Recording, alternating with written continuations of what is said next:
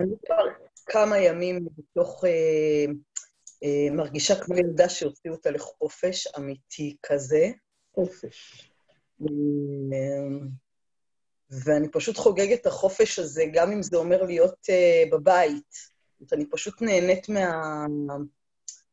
מהחופש הכפוי הזה, הוא כאילו הגיע בזמן בדיוק. מדהים. כל, לא כל כך מוכר בימים אלה, אבל יש גם הנאה כמעט ילדית, ילדה שהוציאו אותה לחופש. קצת רגיעה. רגיעה.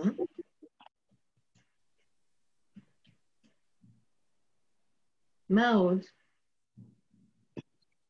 אה, אצלי יש איזה שקט, אה, אני חייבת להגיד, אה,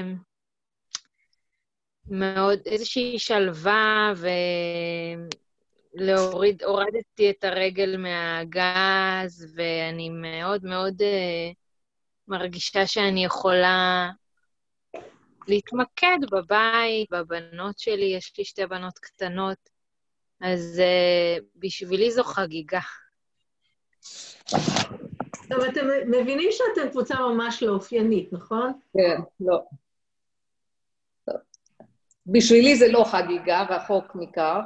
אבל אני מנסה להסתגל ולמצוא לעצמי, כאילו, דרכים מה לעשות. אז, אז מה, איך, אה, ובוקר טוב, אליסה, ופשוט, אה, כן, אז כשאת אומרת, אה, הדבר הזה, החגיגה, החגיגה, ההסתגלות הזאת, איזה רגש מלווה בזה? ההסתגלות, מה לעשות? זה חיפוש פתרונות שמתאימים לי ברגע זה. ואני בודקת האם החיפוש הזה מלווה בתחושה של סקרנות, בביקורת, בלחץ, בגם וגם וגם, במשהו אחר. איזה, איזה רגש יושב שם בחיפוש? גם לחץ, אבל גם אולי אה, כאילו איזושהי החלטיות, כאילו, אני רוצה לעבור את המצב הזה בשלום. ובכדי שאני אעבור אותו בשלום, אני, אני צריכה לקחת את עצמי בידיים. אמ, וכשאת אומרת, אה, אני צריכה לקחת את עצמי בידיים, איזה רגש זה מעורר? מה זה מעורר? כאילו טיפה יותר שליטה ממה שהיה לי שליטה. אתמול.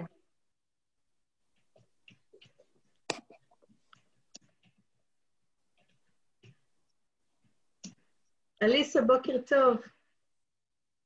את יודעת איך מדליקים את ה... את ה... אמ, כי את לא במיוט. את יכולה לדבר?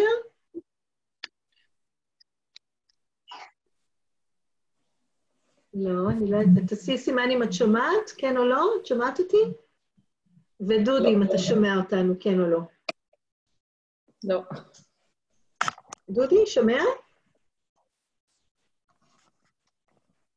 עוד לא. אוקיי. אמ, אז, אז אנחנו נחכה שאולי נצרף עוד כמה רגשות בדרך, אבל אמ, אני ככה שמה לב ש... אמ, שמצד אחד יש לי עם השיחות האלה אג'נדה, אז אני מראש, מראש מצרפת אתכם לאג'נדה שלי, כי זה נראה לי קצת צו השעה. אה, אתמול ככה דיברתי על זה בשיחה, ואני אזכיר את זה שוב היום. יום מועד תורן.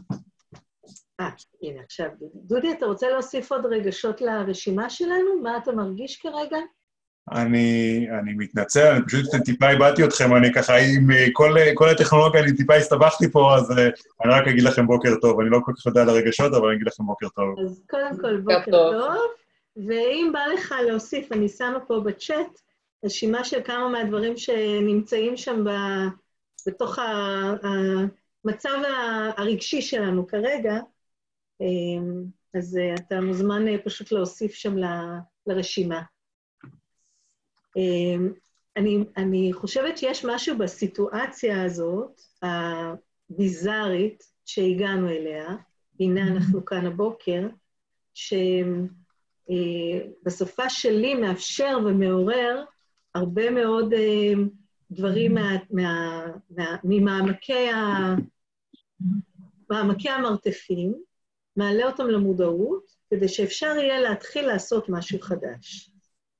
והבסיס של התנועה שאנחנו עושים עכשיו, מבחינתי, זה מעבר נורא נורא משמעותי, מאוד לא מוכר לנו בתור בני אדם בכלל, וזה מעבר, בוקר טוב טלי, מעבר ממצב של תגובתיות אחת לתגובתיות אחרת. עכשיו, בעברית המילה היא אותה מילה, ולכן אני עוברת לאנגלית לרגע. באנגלית אנחנו יכולים להגיב משני מקומות. אנחנו יכולים להגיב react, ואנחנו יכולים להגיב respond. תגובה בשני המקרים, אבל זה מגיע משני מקומות שונים. ובעיניי, אני, אני בינתיים רק אשתיק אתכם כדי שלא יהיו רעשי רקע, ואחר כך אם מישהו רוצה להגיד משהו, אז תסמנו לי.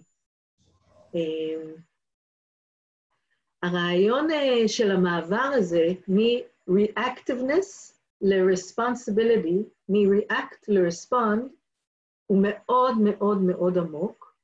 וכשחשבתי על זה הבוקר, אז אמ, יש משהו בתודעה האנושית, ובעצם בתודעה הבסיסית שלנו בתור בעלי חיים, שאנחנו מונעים על ידי reaction.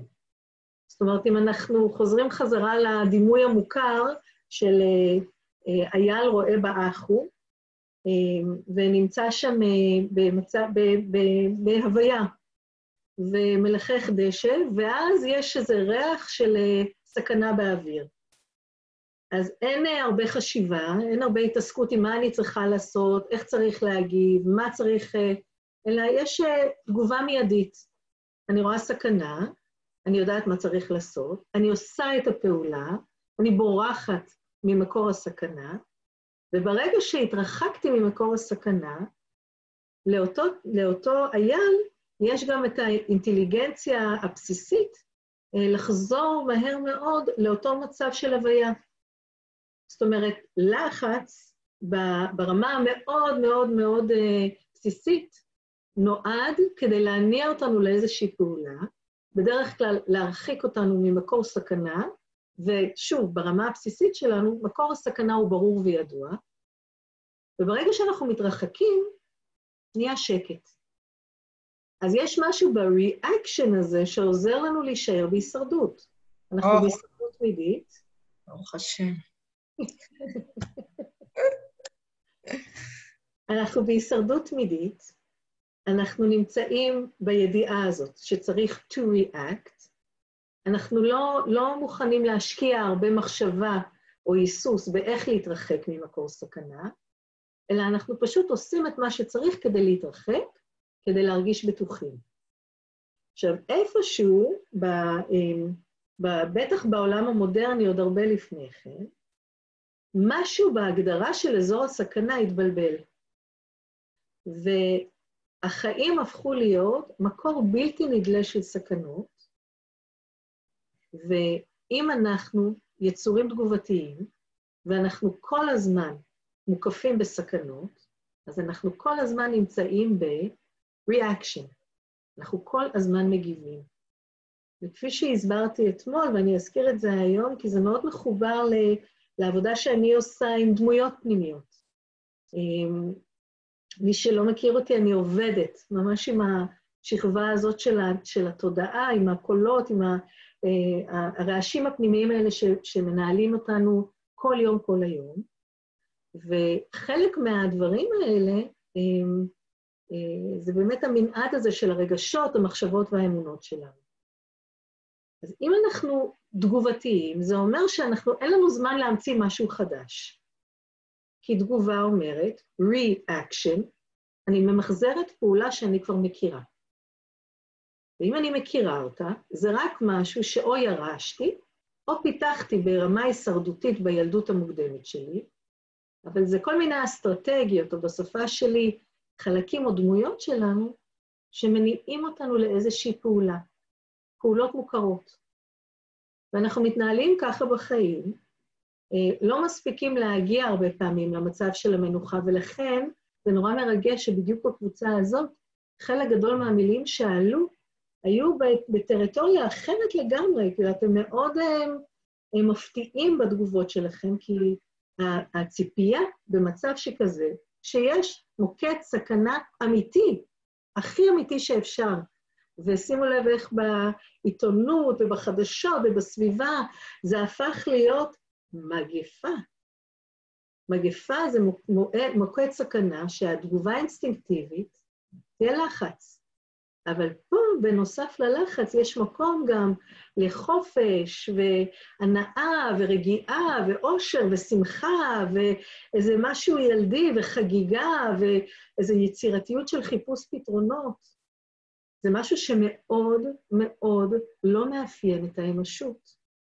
כי אנחנו התרגלנו להאמין שכל הזמן יש מוקדי סכנה, ואנחנו כל הזמן חייבים להגיב, כי אנחנו כל הזמן בסכנה. לכן אנחנו יכולים רק להשתמש בארסנל המוכר שלנו כדי להגיב. אז מה שתכננתי לדבר היום זה על מה קורה, כי אני שומעת כל הזמן מסביב אה, איזו קריאה אה, להבין מה עושים. וההבנה מה עושים נמצאת שם כל הזמן מתחת לפני השטח, כי זה מתחבר בצורה מאוד מאוד אה, ישירה לתחושה הזאת של אני בסכנה, אני צריכה להגיב באיזשהו אופן, משהו צריך לקרות, אני לא יודעת מה, ובדרך כלל, הסיטואציה הזאת, לא רק שהופכת אותנו תגובתיים, אלא מייצרת המון רעש, כי אני יודעת שאני אמורה לברוח, אני, אמורה, אני יודעת שאני אמורה להגיב באיזשהו אופן, ואני לא יודעת איך. וזה משהו שמאפיין עכשיו לא רק אה, אותנו באופן אה, פרטני, אלא בתוך המשפחה, בתוך המשפחה המורחבת, או קהילות אם אנחנו שייכים, בטח ברמה מדינית וגם ברמה גלובלית. אנחנו לא יודעים מה לעשות. וחוסר הידיעה הזאת, חוסר הוודאות הזה, מקפיץ בעיקר מנגנון של לחץ. אז זה, ש... זה שלצד אה, הלחץ הצלחתם להכניס עוד, אה, עוד מנעד של עוד רגשות וחוויות וקולות, זה נורא מרגש, כי זה בשבילי המעבר שאנחנו עושים ממקום של react למקום של respond. שאנחנו נמצאים, ובדרך כלל, הצורה הכי, אמ, הכי כואבת, הכי מטלטלת, אבל גם הכי יעילה להזיז אותנו מאחד לשני, זה מתוך משבר. יש משהו במשבר, בטח מין משבר כזה, ששומט את הקרקע, וכמו שאמרתי לחברה בשיחה הבוקר, זה, אם אתם מכירים את, הפירמידה של מסלאו, כולם מכירים, דרך אגב? אז אנחנו, נשמטה לנו, נשמט הבסיס של הפירמידה. הדבר הזה, הבסיס, הדבר הבסיסי ביותר, הקיום שלנו, האם זה בטוח לנשום אוויר בכלל? האם, האם היכולת שלי להיות אה, במגע עם אנשים, היא, היא בטוחה. הבסיס ה, ה, אה, המובן מאליו ביותר שלנו, כבר הוא נשמט. וברגע שקורה דבר כזה, הטלטלה היא מוחלטת. על מה אני אמורה להישען? והתגובה האינסטינקטיבית זה קודם כל לחזור ל-reaction. ואחד מה, מהסממנים זו תחושה של לחץ. ומכיוון שככה בימים האחרונים אמ, הלחץ הופיע ככה בשיחות האלה, אז חשבתי היום טיפ-טיפה להסביר על המנגנון הזה, כי אה, הוא נמצא שם, הוא חלק מהתגובתיות שלנו, ובעיניי הוא מונע בדיוק את מה שאנחנו אה, מוזמנים ומוזמנות ללמוד היום, עכשיו, כרגע במשבר הזה. אז מה קורה עם לחץ? קודם כל, לחץ, מישהו מכיר לחץ? מישהו חווה לחץ בימים האלה? אחות שלי פה האהובה, ואני יודעת שהיא... היא תהיה נציגת, ה... נציגת האולי טיפ-טיפה, טיפ-טיפה של לחץ. רגע, אני אעשה unmute לכולם. קצת... לחץ? יש מישהו שאין לו לחץ בכלל? לא. נראה לי שאני, אבל... אה, אבל זה בגלל שאין לי טלוויזיה בבית ואני לא רואה חדשות ולא שומעת חדשות באופן אה, די מכוון, אז אני לא מבינה את המקום הזה, אני מתעדכנת אה, מהבן זוג שלי, מה קורה בערב בדרך כלל. אצלי הלחץ לא מהקורונה. אני לא שומעת? אצלי הלחץ הוא לא מעניין המחלה עצמה. שם אני מאוד, אה, אני, אני ממלא את החוקים ואת ההוראות שניתנו, אבל אני לא, אני, אני שאני לא מצליחה להיכנס לזה בכלל. הלחץ שלי הוא מזה שיש לי גם לחשוב מה אני עושה, החזרים הורים, זאת אומרת, הלחץ שלי הוא יותר, וה, והדרך שלי להגן על ההתפתחות בזמן הזה היא לחזור לכאן ועכשיו. זאת אומרת, כרגע, ברגע זה, הדברים הם, הם, הם עדיין לא בידיים שלי, אין, אין לי פתרון, אין לי...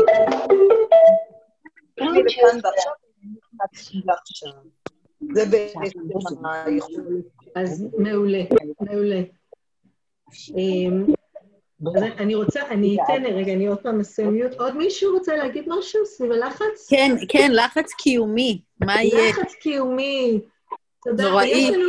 יש היום אה, קבוצה בשיא הצ'יל, כולם פה, אחותי, תדעי לך. אושר, שמחה, חופש והנאה. אז... אה, אני גם יש לי לחץ הקיומי, זה בסדר. כן, אז... אה, אבל אולי, אולי תסבירו למה הכוונה לחץ קיומי, כאילו, אני... ממה להתפרנס? אוקיי. קודם כל פרנסה, מה אני עושה? כאילו, אלה שהעסקים שלהם נמצאים בעולם האמיתי בחוץ, מה יהיה? עוד? מה זה לחץ קיומי? מתי זה ייגמר? איך, איזה חיים יהיו? כאילו, כמה זמן קוראים בבית? כמה זמן לא נוכל לראות את האנשים פיזית? אולי לחלות. ממש. אולי לחלות, אולי למות, אולי האהובים שלנו ימותו, מה יהיה עם ההורים. אה, וזה לא נודע. ובמקומות הלא נודעים אנחנו הולכים ישר ללחץ קיומי. מה זה אומר? מה זאת אומרת המגפה הזאת? אני חושבת שאצלי אולי החוסר ודאות מוביל יותר לבלבול. אה, לא, אולי אני לא מגדירה את זה כלחץ, אבל יותר איזשהו בלבול והרבה שאלות, ומה יהיה, אבל לא, לא מלווה, אני לא מרגישה שזה... אני מבינה שזה משנה את המשחק, ש, שאנחנו עומדים בפני הרבה שינויים, אבל כמו שרבית אמרה, אני אה, חוזרת באמת לכאן ועכשיו, למה שקורה ממש ממש ברגע הזה. אז, אה, אז אני עוד פעם משתיקה אתכם, אלא אם כן פספסתי מישהו שרוצה להגיד משהו, מישהי. אז אני, אני שמה אתכם על. אמ, אמ, אז קודם כל, יש אה, המון גוונים ללחץ. ולחץ זה התחושה הזאת, אה, בין אם זה הקיבוץ בבטן, הקיבוץ בכלל איפשהו בפנים, אפילו החוסר יכולת שלנו, ותשימו לב עד כמה אנחנו בלחץ קיומי, בלי להרגיש אפילו, אנחנו אפילו שכחנו איך לנשום עמוק. אנחנו נמצאים כל הזמן, אה, חוץ מאליסה אולי שהולכת ליוגה באופן קבוע, אבל אנחנו לא, אנחנו לא נושמים נשימה של רוגע. זאת אומרת, אנחנו קמים בבוקר לתוך ה... הקצר הזה, וכבר זה מכניס אותנו למנגנון ברמה הכי לא מודעת, שאנחנו בהישרדות. אנחנו לא, אנחנו לא מרווחים אפילו את הנשימה שלנו לעצמנו. כשאנחנו אומרים למישהו, רגע, רגע, תנשום. זה הכלי, אז קודם כל זה הכלי הכי בסיסי שלנו להחזיר את, ה, את עצמנו במצב מאוד מלאכותי, אבל מאוד מאוד יעיל לאיזושהי רגיעה, פשוט אה, לנשום עמוק, ממש לעשות ספירה חמש פנימה והחוצה, מזכיר לגוף, הגוף לא יכול לנשום עמוק ולהיות בלחץ בו זמנית. זה לא, זה לא, זה לא הולך יחד. והמנגנון של הנשימה הרבה פעמים מנטרל את הלחץ. אז זה, זה הדבר הראשון. עכשיו, מה קורה עם הלחץ הזה? וכל אחד, כל אחד ישים לב איזה איכות יש לו ומה קורה בדיוק. אבל אם uh, הלחץ הזה נמצא שממש ברמה קדומה מאוד, זאת אומרת, אנחנו um, יצורים חיים, ובתור יצורים חיים אנחנו נמצאים באיזו מודעות. האם יש מקור סכנה סביבי? רק שהחיים המודרניים הפכו להיות כל כך מבלבלים, שאי אפשר לגמרי לקרוא את מקור הסכנה בצורה ברורה, ולכן פיתחנו לעצמנו איזה אה, אה, הרגל להיות בדריכות כמעט תמידית. אז הדריכות הזאת קיימת, מודעת או לא, מתחת לפני השטח כמעט כל הזמן. עכשיו, הדריכות הזאת מייצרת המון מנגנוני הגנה. אחד מהם יכול להיות, אני צריכה לדעת, אני צריכה להבין, אני רוצה לשלוט על המצב, אני רוצה להרגיש רגועה, אני אה, מעדיפה לא לדעת. גם לי יש מנגנון כזה, אני קצת בבועה אה, כבר הרבה שנים. אה, אני גם נשואה לאיש תקשורת, גם יש לי בת שהיא בתקשורת, ואני, המנגנון שלי זה ממש לייצר איזו בועה שאני מאפשרת שיחדור לשם רק מה שחיוני מבחינתי, וזה לא, בימים רגילים זה לא הרבה. אבל זה בחירה, זה מנגנון הגנה מאוד מודע, אמ, כי זה לא, לי זה לא מוסיף, זה הופך אותי ליותר תגובתית. אני מזכירה לכם כל הזמן, המטרה שלי פה, בשיחה הזאת, זה אמ, להסביר אה, את המעבר שבעיניי כל כך חשוב לעשות כרגע, בין ה-reaction, ה-reactivity שלנו, לבין מצב של responsibility, היכולת לבחור תגובה. אז אם אני נמצאת בלחץ תמידי, מודע או לא מודע, ואם הלחץ הזה מייצר תגובתיות שבי, כי אני צריכה או לחפש את מקור הסכנה, או לא להשקיע בזה אפילו, אלא להיות בדריכות תמידית. אז יש שם משהו שלא מאפשר לי לעצור ולנשום. בוודאי ובוודאי שזה לא מאפשר לי לעצור ולבחור. ושאלה שאני שומעת עוד פעם ועוד פעם בימים האלה, זה כן, אבל מה, מה אנחנו אמורים לעשות? מה אנחנו אמורים לעשות ברמת השמירה על, ה, על הבריאות, על השמירה על האהובים שלי, על השמירה על היקרים לי, על הפרנסה, על מקום העבודה, על העשייה, על הכ... מה אני אמורה לעשות? והשאלה הזאת, אני רוצה לרגע לנתק אותה, וזה זה, כאילו, תהיו איתי עוד רגע, אני, אם מישהו הולך לאיבוד אז תצביעו, ואני... זה, אבל אני עושה הסבר אה, כזה רוחבי. אה, השאלה הזאת, מה אני אמורה לעשות, זו שאלה שמאפיינת אותנו אה, בכמה מאות שנים האחרונות. מה אני אמורה לעשות? א', פעם לא הייתה שאלה כזאת. כשאנחנו היינו בהישרדות תמידית, לא עצרנו לשאול את עצמנו, מה היום, היום, מה אנחנו אומרים לעשות?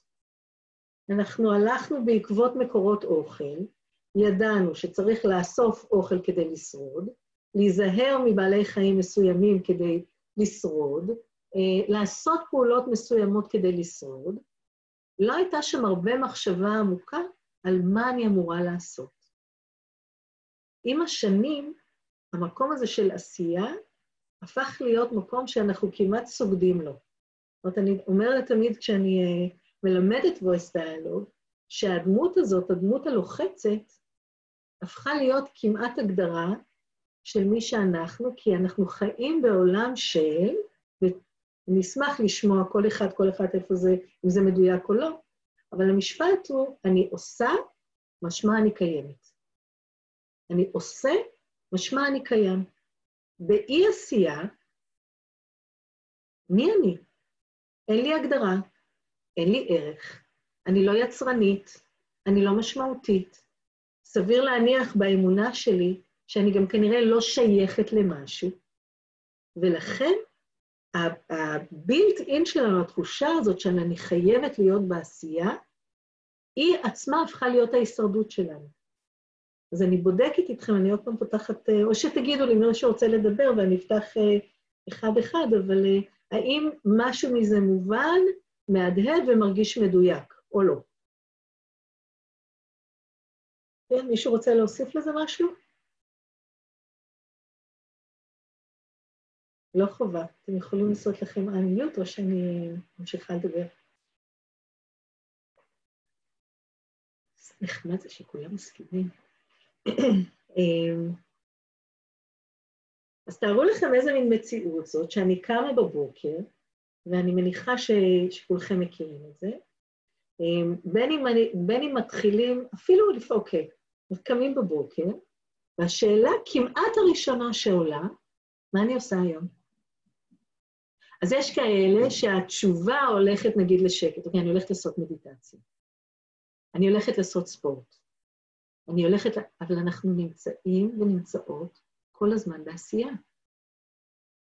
והעשייה הזאת נמצאת שם מתוך לחץ של אני עושה משמע אני קיימת.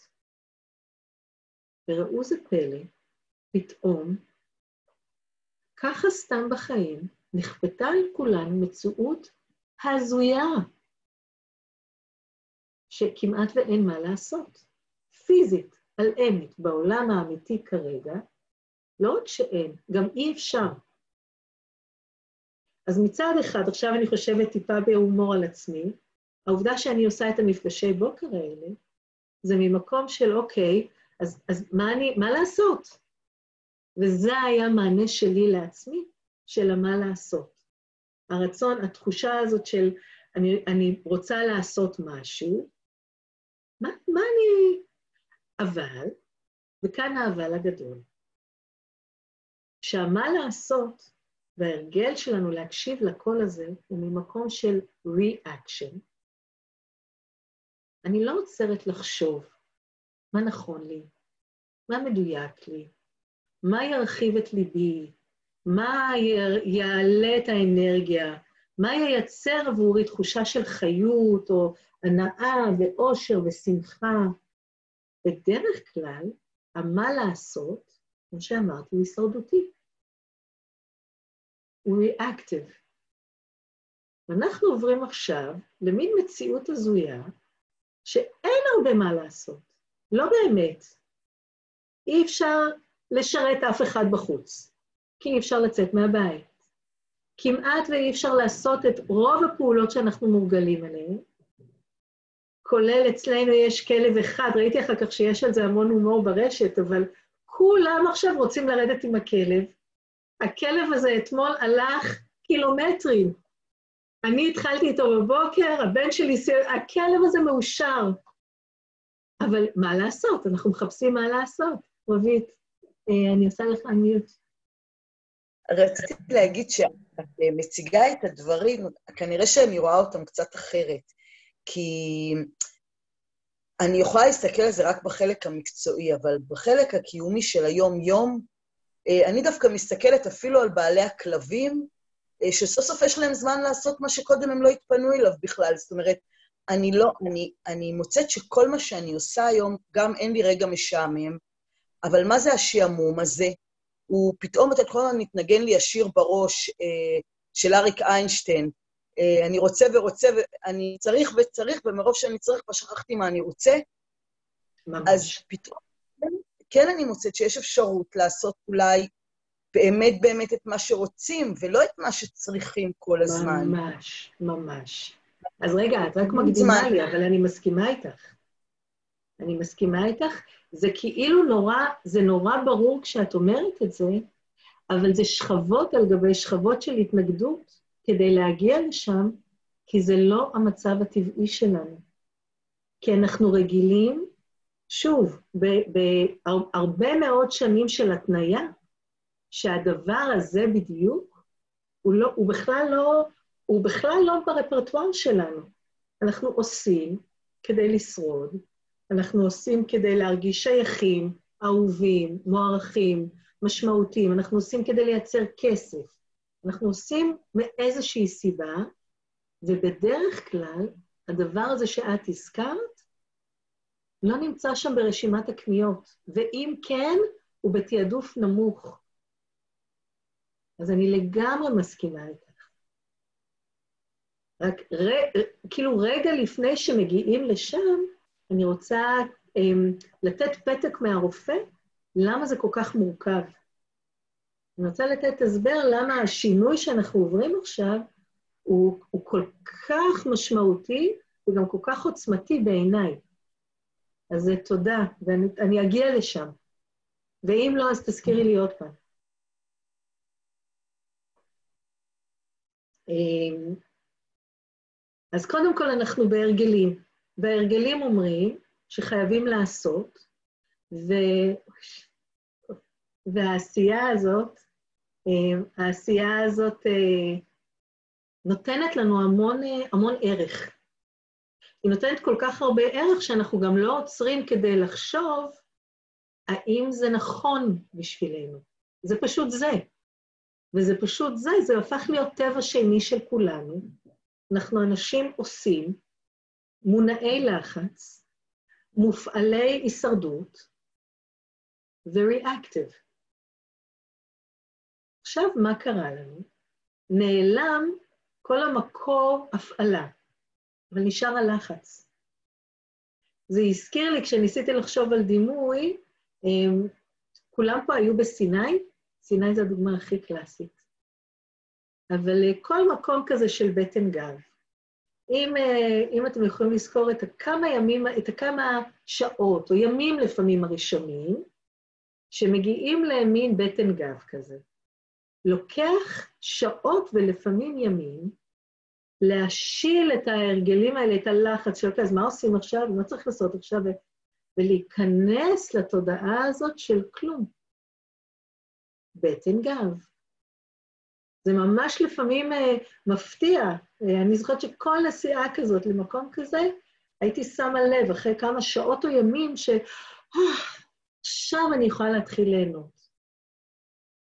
אז גם כשאנחנו משנים את הסביבה, גם כשאנחנו משנים את המציאות, משהו בתודעה שלנו, משהו בקולות האלה, ממשיך איזה אוטומט שמפעיל אותנו בצורה מסוימת, מנגנונים שהם לא קשורים למציאות, הרגלים, ובשפה שלי דמויות, שממשיכות לעשות משהו, פשוט כי זה התפקיד שלהם. עכשיו, מה קורה במצב כזה כמו שאנחנו עכשיו? מצד אחד, אין מה לעשות, אין הרבה מה לעשות, ובטח לא כל הקילומטרים וקילוגרמים של דברים שהיינו רגילים לעשות עד לפני שבוע. מצד שני, יש את הלחץ, ויש את האמונה הבסיסית שאני עושה משמע אני קיימת. זאת אומרת, אם אני בחוסר עשייה, מה זה אומר? שאני לא קיימת?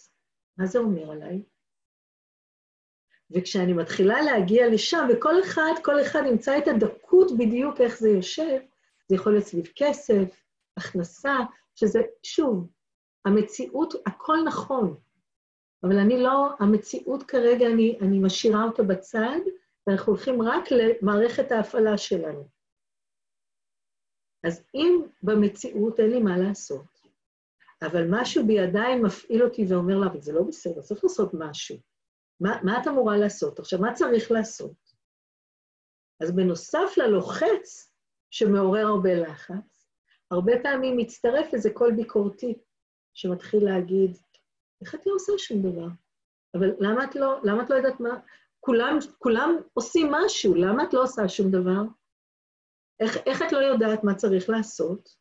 אולי את עושה משהו לא בסדר? עכשיו, זה יכול להיות בקונטקסט של מה שקורה עכשיו, זה יכול להיות בקונטקסט של משהו אחר שקורה בחיים.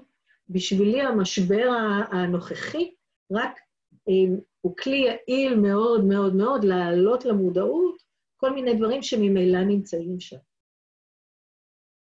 אז יש לנו מנגנון של לחץ, והלחץ הזה מפעיל אותנו לעשייה, עשייה שהיא לגמרי לא מודעת, ובוודאי ובוודאי לא מבחירה, כי אנחנו ממחזרים. ובנוסף ללחץ הזה, יש לנו מנגנון של ביקורת, שרוצה להניע אותנו לעשייה, כי זה מנגנון שנמצא שם כדי לוודא שנהיה בטוחים, והמנגנון הזה אומר, לא, אבל נו, זה לא בסדר, זה לא בסדר שאת לא עושה כלום. תסתכלי החוצה, כולם יודעים מה לעשות. בואי נתחיל למצוא מישהו שיגיד לנו מה לעשות. מישהו שם בחוץ יודע, וזה פשוט למצוא את הבן אדם הנכון, ואז נדע מה לעשות. וכמה מתח, כמה קיבוץ, כמה תסכול וכמה אכזבה זה מייצר, המצב הזה, וזה מצב ביניים. מצב כפוי, ביניים, אבל כל כך מרגש, כי כמו שרבית אמרה קודם, כשמצליחים לעבור את המפתן הזה, להתחיל לשים לב שכרגע צלחת פטרי משותפת לכולנו, אנחנו נמצאים במין מציאות שאין מה לעשות. אנחנו גם לא לגמרי יודעים איזה, איזה מההנחיות נכונות או לא, כי אף אחד לא יודע מה לעשות. זה בלבול כללי.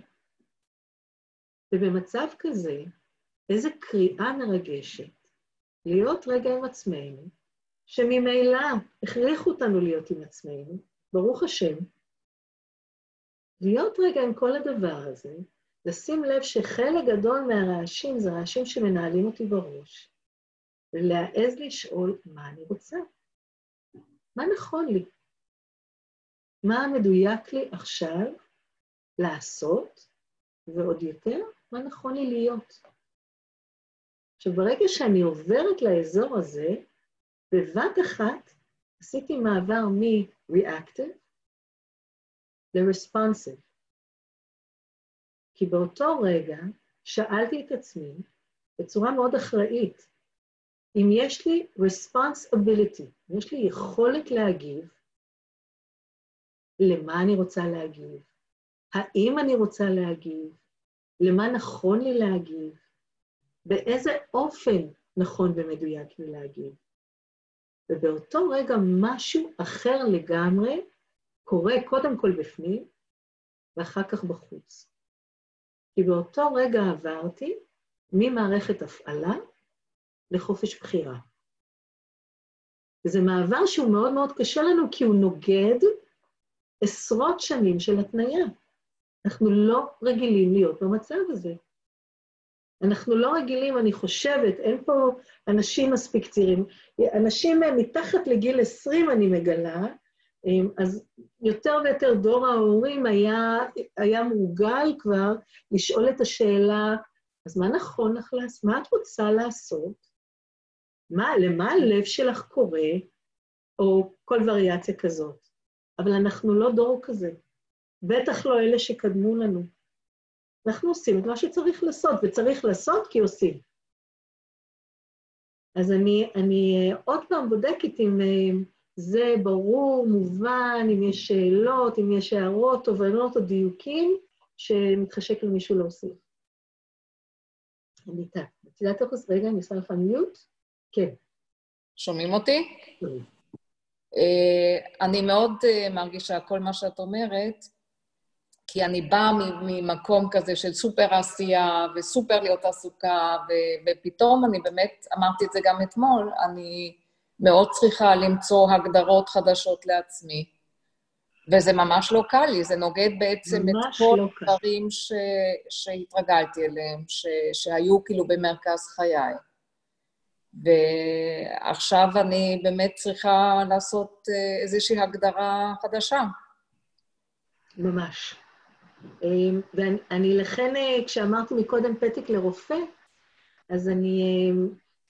נורא חשוב לי להזכיר שוב ושוב לאנשים, שזה שזה לא קל, זה, זה כל כך ברור, כי זה כל כך נוגד כל דבר שאנחנו מכירים, אבל הלא קל הזה אומר משהו נורא נורא מרגש בעיניי. אמ, כשכל אחד, בגלל שאני בעולם האימון כבר הרבה מאוד שנים, אז אחד האזורים המקודשים ביותר, טובה תצחקי, אם לא ה, זה אזור נוחות.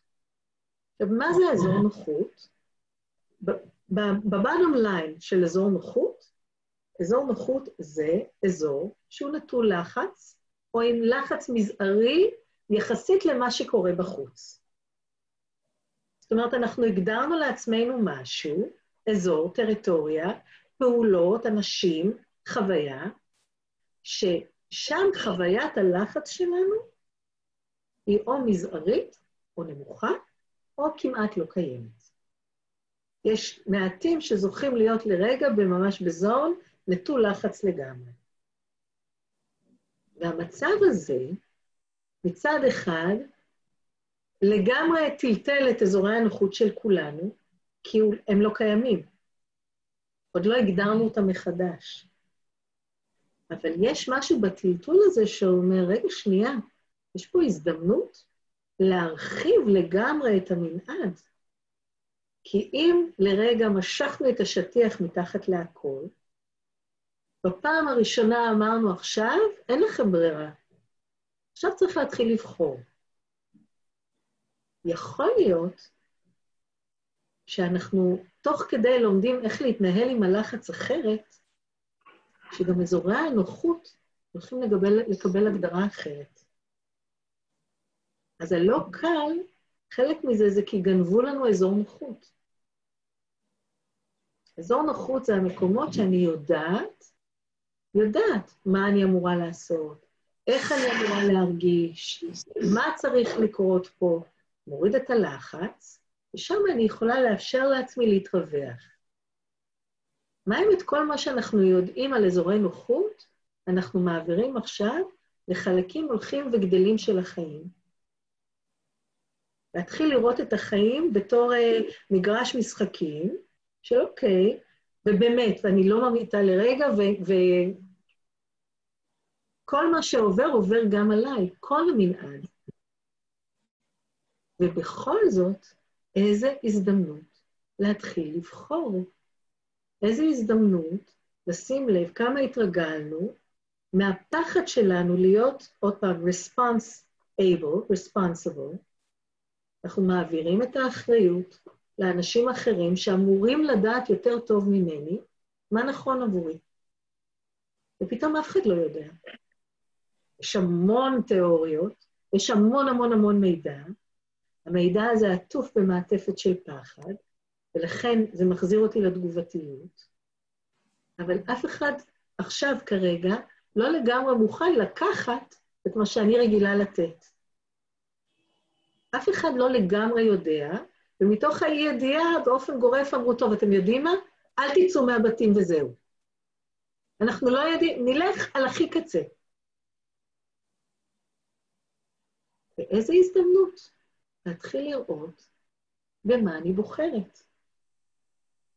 מה נכון לי, ולשים לב, לשים לב ללחץ שאולי עולה, ולשים לב לביקורת שאולי מופיעה, ולשים לב להרגל שלנו להיות השוואתיים ולראות מה אחרים עושים. ואולי הוא יודע, אז אני אעשה כמוהו. ואולי היא, יש לה את התשובה, אז אני... אנחנו רגילים נורא להסתכל החוצה ולבחור מבחוץ מה נכון יהיה לנו, כי אנחנו לא יודעים אחרת. אבל יש פה קריאה, אף אחד לא יודע עכשיו. באמת אף אחד לא יודע. אז לצד הבלבול והפחד והרעש שזה עושה, יש גם הזדמנות להגיד, וואו, אם אף אחד לא יודע, זה אומר שאני לא יכולה לגמרי לעשות טעויות. כי אין פה נכון, יש פה המון ניחושים. ואם אני מנטרלת לעצמי את המקום הזה של אני אעשה טעות, אם אני קצת מצליחה להשקיט את המקום של הלחץ, אם אני קצת מתחילה לשים לב שבאמת אין לי מה לעשות. אני לא נקראת כרגע לעשות כמעט כלום, וראו זה פלא, אני עדיין קיימת. גם באי-עשייה, אני עדיין כאן. גם באי-עשייה ממשיך להיות לי ערך. ואני ממשיכה להיות משמעותית. באופן אחר אולי, אבל משמעותית ועוד יותר מרגש. אני מתחילה להיזכר להיות משמעותית עבור עצמי, עבור אלה שיקרים לי, עבור uh, הכלב החמוד הזה שכל כך נהנה לרדת למטה הרבה פעמים, שלא לדבר על זמן איכות עם הילדים, או עם uh, עם אה, דברים שמעניינים אותי, עם אה, דברים שיכולים להאזין אותי, לעזור לי להתרחב. ויש משהו במקום הזה, שקצת מתחיל להתרחב השקט, שנפתח פתח ליצירתיות. ופתאום ביצירתיות אנחנו מתחילים לברוא דברים חדשים. אנחנו הרי כל כך הרבה זמן נקראים להמציא דברים חדשים, מערכות חדשות, אה, מבנים חדשים, גם, גם באופן אה, אה, לאומי או גלובלי, וגם עבור עצמנו. כמה מערכות אנחנו מתחזקים ומתחזקות ברמה יומיומית שלא משרתות אותנו. כמה דברים אנחנו עושים מתוך ה-reactiveness, שלא, גם לא מדויק לי, גם לא מרחיב אותי, גם מכווץ אותי, גם אה, אה, הרבה פעמים מקטין או מעציב או מעורר בי ביקורת. כי אף פעם לא לקחתי את הזמן לעצור רגע ולהגיד, שנייה, במה אני בוחרת? אז רגע, אני בודקת מי שכתב משהו, מה שאת אומרת זה לשים רגע את המציאות בצד ולייצר הפרדה בעצם. אמ, אז קודם כל שאלה מעולה. אני אומרת, המציאות היא מציאות... אמ, מה הייתה השאלה? אה, אה, סליחה, זה... אמ, מה שאת אומרת זה לשים רגע את המציאות בצד ולייצר הפרדה בעצם.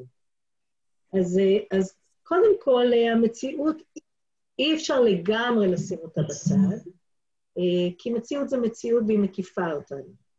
אבל אני מזכירה את מה שאני תמיד אומרת, וזה תמיד מעצבן אנשים ברגע האחרון, אז אני מתנצלת מראש, אבל גם מציאות זה בעיני המתבונן.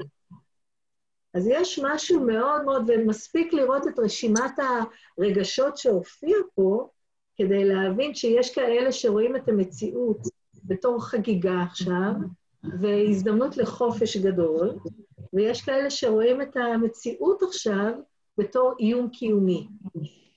אז אני מציאות מורידה לעובדות הכי הכי הכי בסיסיות של מה קיים. אז כרגע, אם המציאות אומרת, אנחנו כולנו נמצאים בסוג של בידוד, לא יכולים לצאת החוצה ברובנו, ונמצאים באיזה מין מצב אה, מבולבל, שאנחנו לא לגמרי יודעים מתי הוא יסתיים, איך הוא יסתיים.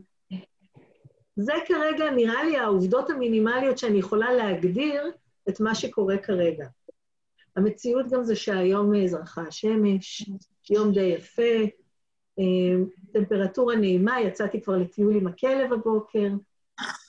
אז, אה, אז השאלה מה זה המציאות הזו, אבל את הפרשנות על המציאות, את המחשבות והרגשות שלי, הרגילים, הריאקטיביים, על המציאות, אני מציעה, קודם כל, לפני שאני שמה הצידה, לראות אותם. להבין איך התרגלתי להגיב למציאות. כי זה הרגלים. ואם התרגלתי להגיב למציאות עם איזשהו אלמנט של ככה זה, של ככה אני, זה החיים, עד שאני אמצא דרך לשנות אותם, זה מה יש. ובדרך כלל המנעד הזה, הארגז כלים הזה שלנו, כולל בתוכו את הלחץ, ואת הביקורת, ואת הספק, ואת התחושה הזאת של מה יחשבו עליי. אם אני לא עושה כלום, מה יגידו עליי? איזה, מה, מה יחשבו עליי שאני לא, שאני לא עושה? כל אלה שמכירים, אני, אני פשוט מתמחה בדמות מרצה, אה, שזו אחת, אחת מהדמויות המפעילות אצלי, אבל כשפתאום אצלי מנטרלים את המקום הזה של אה, להיות שם עבור אחרים, אז, אז מה אני עושה? זה חלק מההגדרה של מי שאני. אבל פתאום להתחיל לשים לב לפרשנות שלי על הדברים, ולראות שגם כשאני לא בעשייה, אני עדיין משמעותית, להפך, פתאום סתם לשבת עם הילדים, הופך אותי לסופר משמעותית. פתאום מין שיחות כאלה, אנחנו הרי לא עושים כלום. התאספנו פה בחדר וירטואלי, כדי קצת אה, לדבר, קצת לשנות אולי איזה, איזה נקודת מבט. מאוד מאוד מעניין. אז אני בודקת אם עניתי לשאלה. תכף נשמע. בגלל כל התקופה של הקורונה, היא עכשיו עושה שיחה שעה כל יום אצל אני אשים את זה על השתק. אז אני בודקת אה, איפה זה, איפה זה פוגש אתכם, אם זה... כן, אורי, יופי. היי, אורי. אמ, אם זה אה, ככה פוג... מעורר איזו מחשבה, אם זה מהדהד, שאלות. כן, כן, ענית. עשיתי לך אנמיוט. למי? אה, חשבתי שאת רוצה להגיד משהו. כן, אני רוצה להגיד. כן. אני למשל עכשיו לגמרי בבידוד, כי אני גם לא יכולה לראות את הילדים שלי, וכלב אין לי כבר, אז, אז כאילו, המצב הזה הוא לא בדיוק אה, נכון לי, כאילו, זה, זאת לא המציאות שלי שאני יכולה לנהל, הבת שלי שוטרת ואני בעיקר דואגת לה. אז, אה, אז זה לא בדיוק המציאות שלי, שאני יכולה עכשיו לתפוס, לנצל את המצב לשיחות נפש יותר עם הילדים או וואטאבר. אז, אז שוב, אני, אני, אני אדייק. אצלי, ברשימת הדברים שלי של מה אני רוצה, זה ברשימה שלי. שברגע שזה ברשימה שלי, ואני מנתק את עצמי ממערכות קיימות שאומרות, לא, אבל את צריכה ככה וככה, לא, אבל את חייבת ככה וככה. ואני מאפשרת לעצמי לראות מה נכון לי, זה שם ב top five של מה נכון עבורי. אבל איזה, איזה זמן מרגש לפנות את, ה, את המרחב, לעשות את הרשימה הזאת בכלל. להגיד, אוקיי, אם עכשיו אני מתחילה להשתחרר מתגובתיות, ואני מחזירה את עצמי למקום של בחירה, במה אני בוחרת? וזה. זה הדבר המרגש בעיניי בכל מה שקורה לנו, יחד עם הדברים שהוא מעורר, והוא מעורר גם מתח ולחץ וחוסר ידיעה ודאגה והרבה מאוד דברים. אז אם עוד לא העפתי אתכם, מילה אחרונה לגבי כל הדברים האלה, וזה מאוד מחובר לסוג עבודה שאני עושה. אמ, אני מאוד מתייחסת לחוויות שלנו, למנעד של הדברים האלה שמופיעים, הרגשות, המחשבות שלנו, כמו אה, שלל צבעי הקשר. בשפה שלי אין טוב או רע. יש רק עוד ועוד ועוד גוונים, של אפשרויות של מי אני, ומי אני מאפשרת לעצמי להיות.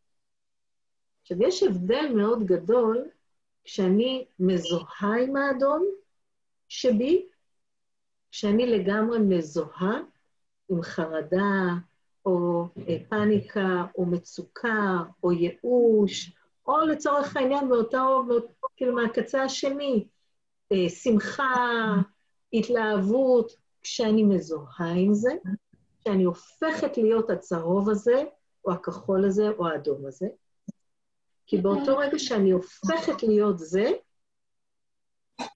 אני לגמרי נהיית צבע או כמה צבעים, גוון מאוד מאוד מצומצם של מי שאני באמת. אם אני אה, מרגישה על עצמי ואומרת על עצמי, אני כרגע בחרדה, זה מכווץ את כל מנעד הצבעים האחרים שבי, שאני לא יכולה לראות, שאני, כשאני הופכת להיות זה. עכשיו, זה בסדר גמור, וזה מאוד מאוד טבעי, ואנחנו מגיעים למקומות האלה כל הזמן. אבל בתפיסה של ה-voice dialogue, המטרה היא, בסופו של דבר, לנסות לייצר את ההפרדה ולזהות שזה לא אני, כל הדברים האלה שאני חווה ומרגישה, זה לא אני, אלא זה חלק או דמות שבי.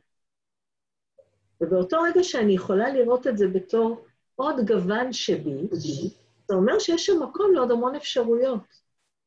ואם יש בי דמות שמרגישה מצוקה או חרדה מאוד גדולה, קודם כל, ברגע שאני עושה את הריווח הזה, אני יכולה לראות למה אני זקוקה.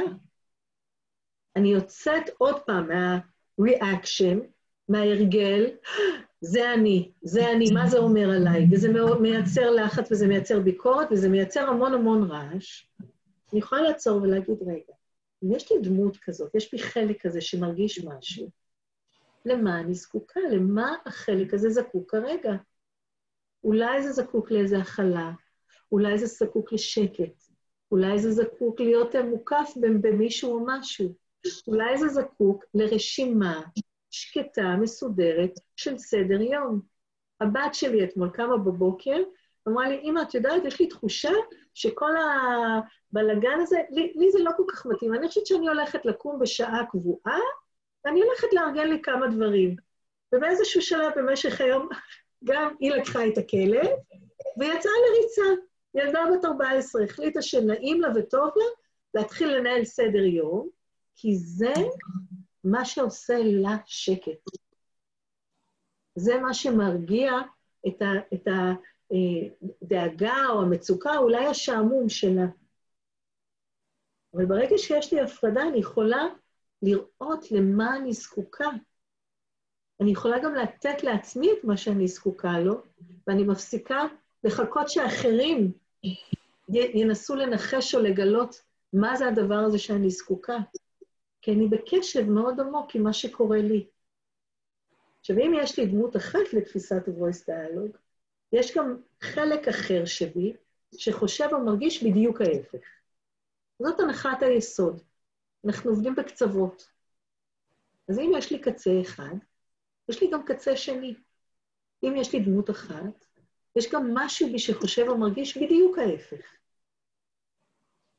אז אתם שמים לב שהקבוצה שלנו פה מתחלקת לשני הקצוות האלה. יש לנו את קבוצת הקצה האחד, עושר, שמחה וחגיגה קיומית, ויש לנו את הקצה השני, חרדה ודאגה קיומית. שתי קבוצות, שתי דמויות בשפה שלי, או חלקים, או קבוצת חלקים. אין פה אמת. יש פה שני גוונים. אין פה טוב או רע. יש פה שתי אופציות, או שני תדרים, או שתי חוויות, שני חלקים שבי, לכל אחד מהם יש אג'נדה, לכל אחד מהם יש תפיסת עולם, כל אחד מהם זקוק למשהו. שמתם לב, קודם אתי אמרה, אני לא, אני לא אוהבת לדעת דברים, אני משתדלת לא לדעת, בערב בעלי אומר לי מה, מה קורה. דמות שאוהבת להרגיש רגועה, יש לה כללים משלה. הדמות הזאת אומרת, תקשיבי, אנחנו, את תהיי מזוהה איתי, אבל כדי שזה יתאפשר, אנחנו לא רוצות לדעת מה קורה בחוץ. דמות. כמו שהדמות הלחוצה, או זאתי שמרגישה חרדה, אומרת, כדי שאני ארגיש יותר טוב, אני חייבת כל היום לשבת מול הטלוויזיה, לקבל את כל המידע מכל הערוצים, כי כשאני יודעת, אני מרגישה שקטה יותר. דמות. אז אין פה נכון או לא נכון, אבל יש פה קשב נורא עמוק למה נכון לי. כי כשאני לא מזוהה עם זאת, ולא מזוהה עם זאת, אבל אני מכירה בקיום של שתיהן, אני יודעת למה כל אחת זקוקה, אז אני נמצאת במקום שאני לא זה ולא זה, אבל אני גם זה וגם זה, ושוב, באותו רגע, יש לי חופש בחירה. יש לי חופש מה לעשות, מה נכון לי, מה אני רוצה, מה אני, מה, איך אני מתנהלת ואיך אני מנהלת אותנו. אז אני בודקת אם זה אה, ככה מעורר איזה שאלות, תהיות, אני רואה שאליסה כתבה, בחירה, בהמתנה. אני, אתם עליתם עליי שאני, איפה שהסתרתי את המשקפיים שלי, שהם בהדחקה, רגע, אבל אני קוראת. בחירה בהמתנה או פעולה מבחן, תוצאה שקט, הודיה. נכון, נכון, נכון, בשפת ימים זה הודיה. אמ, זה קבלה, זה השקט הזה, אני מדברת הרבה על שקט, אבל זה מהמקום הזה, שאני יכולה להיות באיזו התבוננות שקטה על מנעד הצבעים שאני, הצלילים שאני, הדמויות שאני, ולהיות שם עבור עצמי בנוכחות מאוד אחרת. אז אה, מה שלומכם אחרי המפגש של היום? יותר טוב. אה, זה מרגיע. אוקיי. אז זה, זה אומר שמשהו מהחיבור או מההזדהות עם דמות מאוד חרדה, טיפ-טיפה אולי יתגמש כדי לאפשר מקום לעוד נוכחות. ושוב אני אומרת, זה לא טוב או רע, זו שאלה של עם מה אני מזדהה, וכשאני מזוהה עם משהו, אני באותו רגע מכווצת את האפשרויות שלי, כי אני, אין לי חופש בחירה שם. אני חוזרת למקום של reaction. ואני כל הזמן אזכיר בימים האלה שאנחנו עכשיו בכלל בהזמנה מופלאה, יקומית, לעבור מה-reaction ל-response, ל-responsibility, להתחיל להיות ולחיות מתוך אחריות. אז אה, מה שיכול לעזור זה הסתכלות על כל המצב הזה כמצב זמני. גם, ממש, אה, מצב זמני. אני, אז שוב, אני חייבת להגיד ממקום של דמות שבי, שאני עסוקה מאוד בלייחל שזה יהיה מספיק זמן כדי שאנשים יהיו חייבים לייצר איזשהו שינוי. כי מהעולם האמוני שלי, הדיפולט שלנו הוא כל כך חזק, שכמו הגרובס האלה של תקליט, אם ייתנו לנו לחזור למצב הקיים, נחזור לשם. ואני מקווה שעוד קצת אנחנו נתחיל להתאמן בלהיות במציאות אחרת, כדי לא לחזור למה שמוכר. אז אני מסכימה, זה זמני, אבל, אבל אני קצת מחכה שזה עוד טיפה ייתנו לנו לחוות איזו מציאות אחרת. זה נורא לא יפה להגיד. שאף אחד לא יכלה, אף אחד לא זה, אבל שרק יאפשרו לנו את השינוי הזה. אה, זה מעניין, בסך הכל הזדמנות, נכון, נכון, ממש זה פועל כמעט, פועל נגד האינסטינקט, לגמרי, לגמרי, ותודה לך שאת אומרת שאני מופלאה, את גם מופלאה, זאת אחותי. אה, זמן חגיגה לאנשים שנמצאים בתחום הייעוד, נכון, ממש. זה הרבה יותר קל למישהו אה, כמוני, שמראש מסתכל על זה מהצד, אה, מזמין, ולפעמים גם דוחף אנשים לשינוי, והזמן הזה בשבילי הוא, אה, הוא סוג של מתנה. אז אני יודעת שזה לא, ואני מאוד נזהרת, אני יודעת שזה לא, אה, לא נחווה ככה בגדול, ואני לא מתכוונת לרגע לקחת מכל שאר הדברים שקורים, אבל בעיניי זו הזדמנות מרגשת. אני חושבת שלכן חשוב לי לצאת כל בוקר לשיחות האלה, אה, כי זו הזדמנות. אז, אה, אז קודם כל, בוקר טוב לכולם, ואם עולות שאלות, תהיות, מחשבות, אז, אה, אז בבקשה, אני פה בשביל זה. אני בתפקיד מזכירה רוחנית, אני אזכיר לכם דברים שלא, שצריכים עכשיו להיזכר בהם. אני אשמח אם בכלל עולים נושאים שבא לכם לשמוע עליהם קצת יותר, אז תכתבו לי. ואם זה בעל ערך, אז א', תגידו לי, כדי שאני אדע אם לעשות את זה שוב שבוע הבא, וב', תגידו לאנשים כדי שימשיכו להגיע. אמ, ותודה לכם, תודה, תודה, תודה. לכל מי שהגיע, שזה... תודה לך, רויטל. תודה לך. תודה, תודה. את מקסימה. יהיה בוקר מקסים. אוי, רגע, השתקתי את הביטוי.